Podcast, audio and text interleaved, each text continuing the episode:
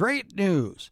As of today, since August, I've lost 70 pounds. Now, 2023 medically for me was the worst year ever. I've had many years of medical issues, but this past year was absolutely the nastiest. In April, I was in the hospital for several days with uh, a combination of uh, lymphoma and cellulitis in my right leg. It was bad. Plus, I had some severe asthma going on.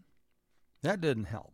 And since then, I've had some walking problems. In fact, I've been using a walker, and with the asthma, I've been using oxygen.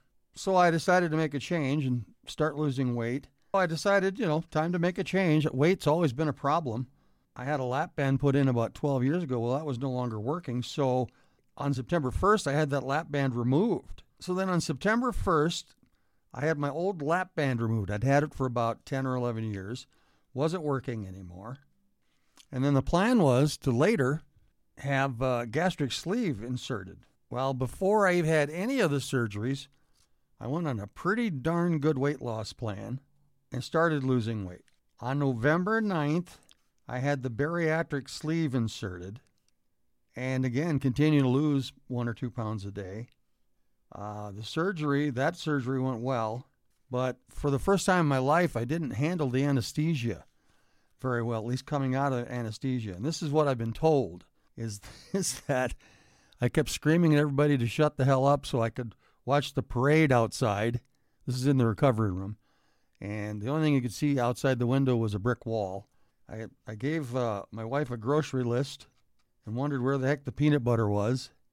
I also held my hand up to the nurse and handed her nothing and said, Make sure my wife gets this. And it was nothing in my hand, but it was no different than Valentine's Day. And then I guess I'm told I pulled out my IVs. I have no idea why I did that. But boy, would I love a video of that time spent in the recovery room. So after that surgery in the recovery room, they discovered on my old lap band site, scar tissue, that I had a bleeder, which required nine units of blood. I had bled so much I had to have nine units of blood, which broke my old record of eight units of blood four years ago for a different surgery. But the end result, I've lost 70 pounds and I'll continue to lose weight, eating right, trying to exercise. I am getting better. I'm not using the oxygen, uh, except at night and I'm not using the walker. My legs still get very sore from sitting too long, and sometimes it's hard to walk. In fact, getting in my car is a trick because my right leg is is just still pretty bad.